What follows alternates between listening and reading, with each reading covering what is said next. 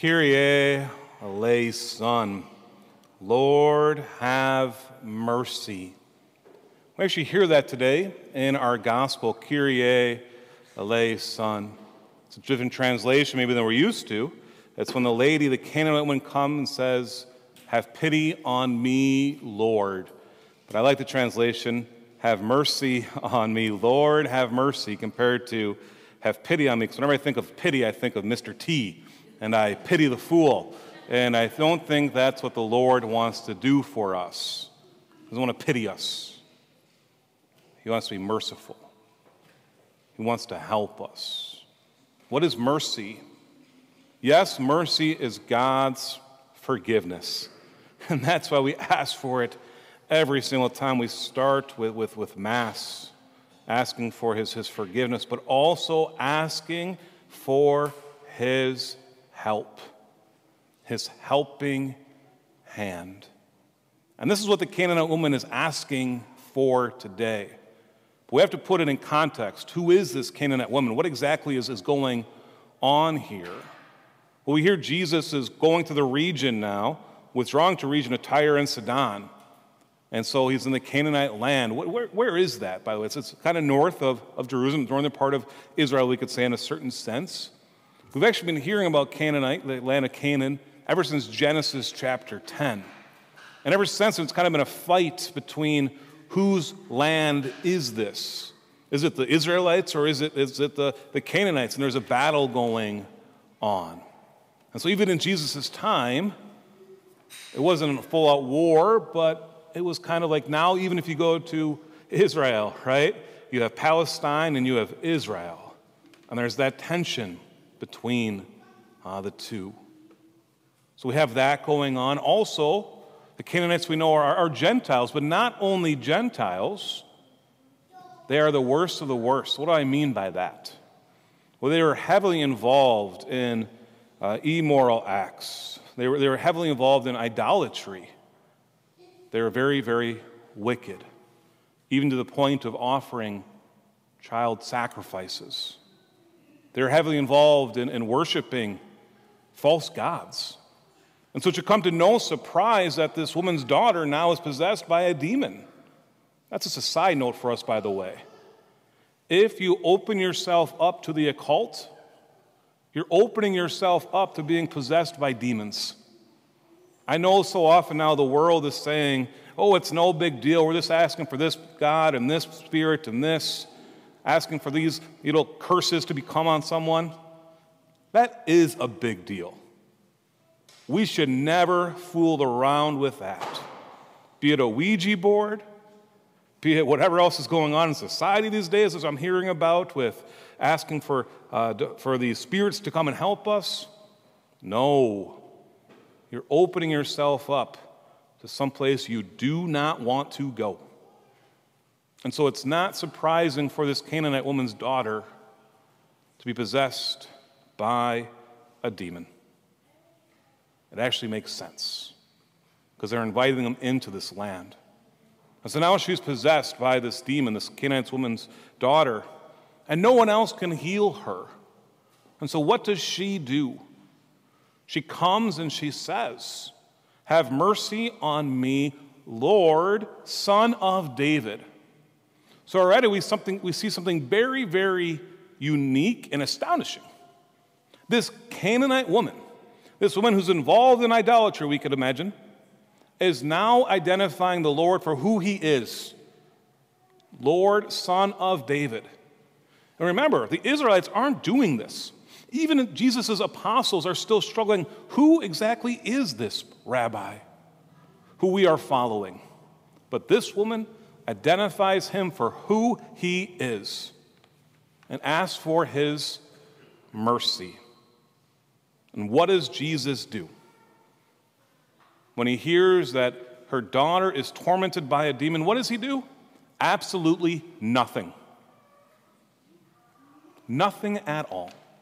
He actually ignores her, but she is persistent. And so she keeps on asking, Have mercy on me. And eventually the disciples come to Jesus and they say, Send her away. For she keeps on calling after us. Not only is she calling after us, but to have a Canaanite woman around you would make you very uncomfortable. It's a wicked person, we could say. It's almost even an enemy. It can make you unclean. Send her away, Jesus. And how does Jesus answer? Well, he doesn't just answer the disciples, he doesn't just answer the woman. He kind of says this statement I was sent only to the lost sheep of the house of Israel.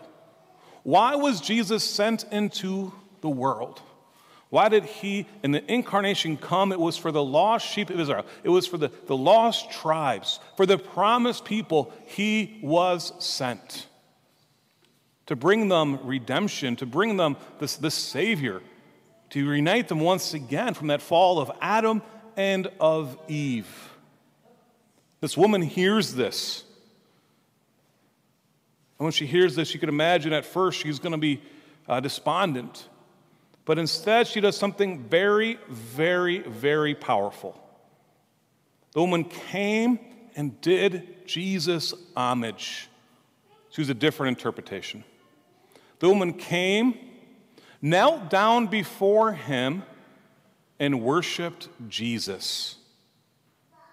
And there's that huge change. Now she is worshiping him kneeling down before him.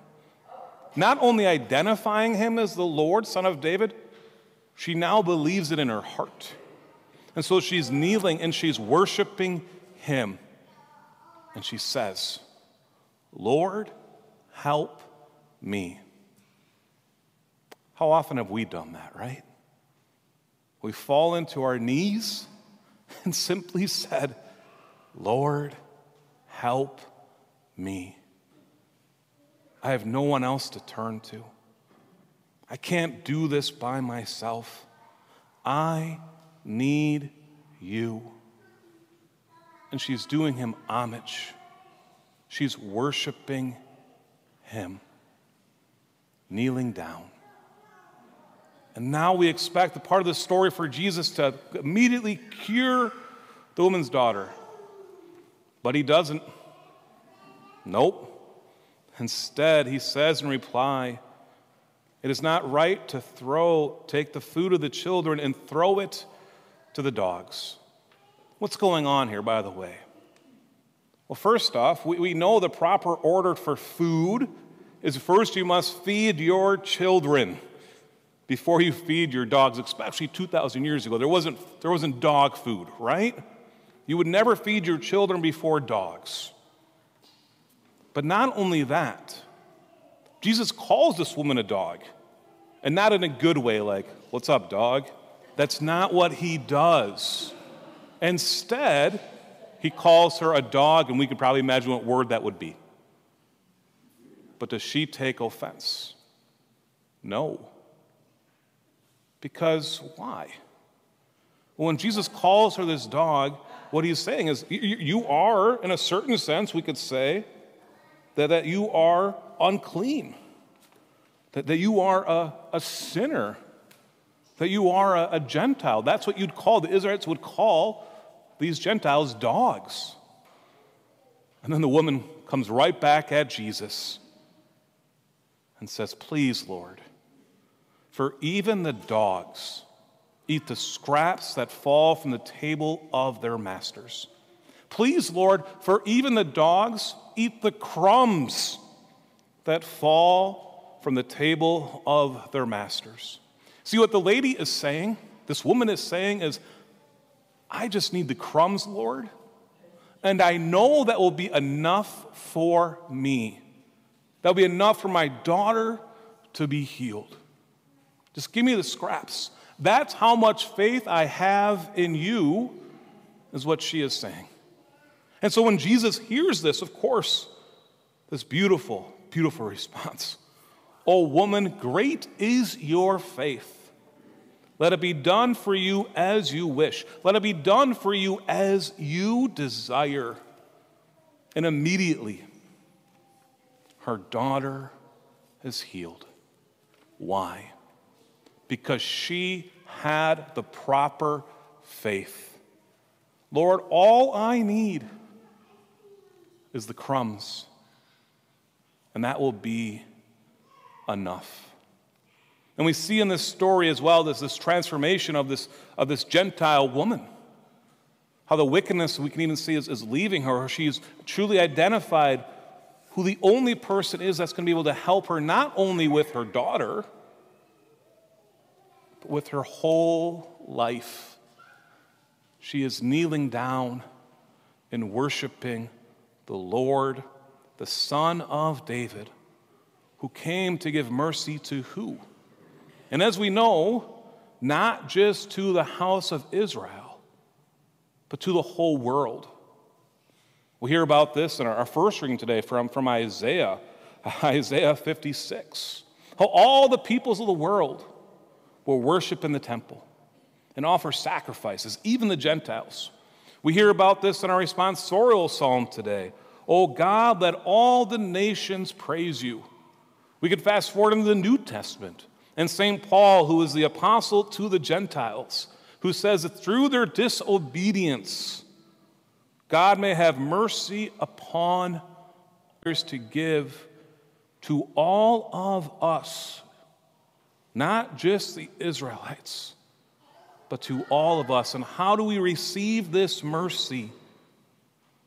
Well, we come before the Lord like this Canaanite woman.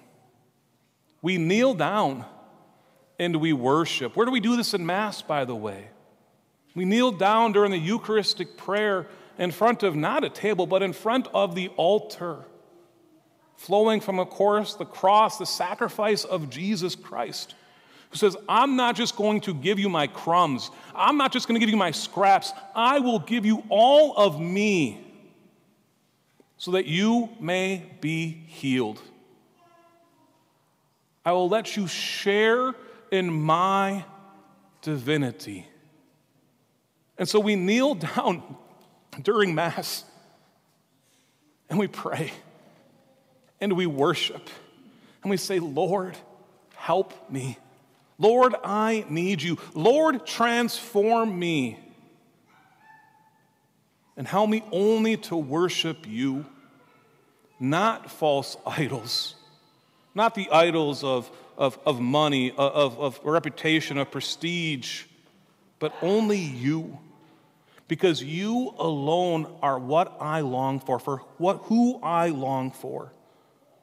And so we kneel down and we worship. And when we do this, when we truly come to worship the Lord, we know He's not just giving us crumbs. We know He's not just giving us scraps. He gives Himself completely to us because He wants us and he came for all of us, including you, unworthy as you may feel. And so we come before him. We say, Lord, help me. Lord, have mercy on me. Kyrie eleison.